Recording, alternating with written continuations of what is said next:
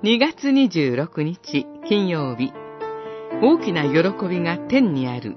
その1見失われた私を見つけて大喜びなさる神。ルカによる福音書。15章1節から7節。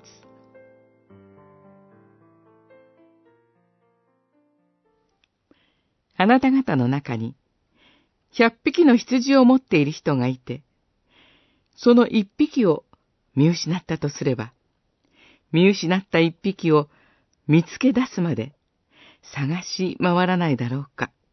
そして、見つけたら、喜んでその羊を担いで家に帰り、見失った羊を見つけたので、一緒に喜んでください、と言うであろう。十五章、四節から六節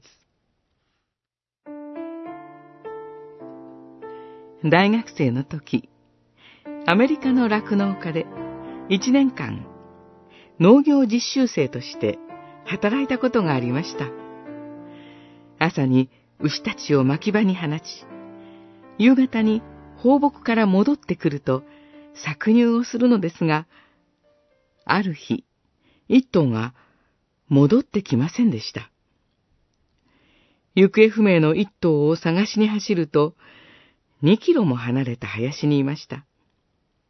しかも、生後間もない子がそばにうずくまっていたのです。その子を両肩に担いで歩き出すと、親牛もついてきます。体重40キロの子を担いで、2キロも歩けばヘトヘトです。しかし、親子が無事に戻れた時の喜びはひとしおでした。主イエスは見失った羊の例えを通して、父なる神がどのようなお方であるかを教えてくださいました。神は罪人の私たちを見つけ出すまで諦めず、探し回ってくださるお方です。そして、私たちを見つけ出すと、天使たちを呼び集めて、共に大喜びしてくださるお方です。神の私たちへの愛と情熱があったので、私たちは見つけ出され、今、神と共に生きることが許されています。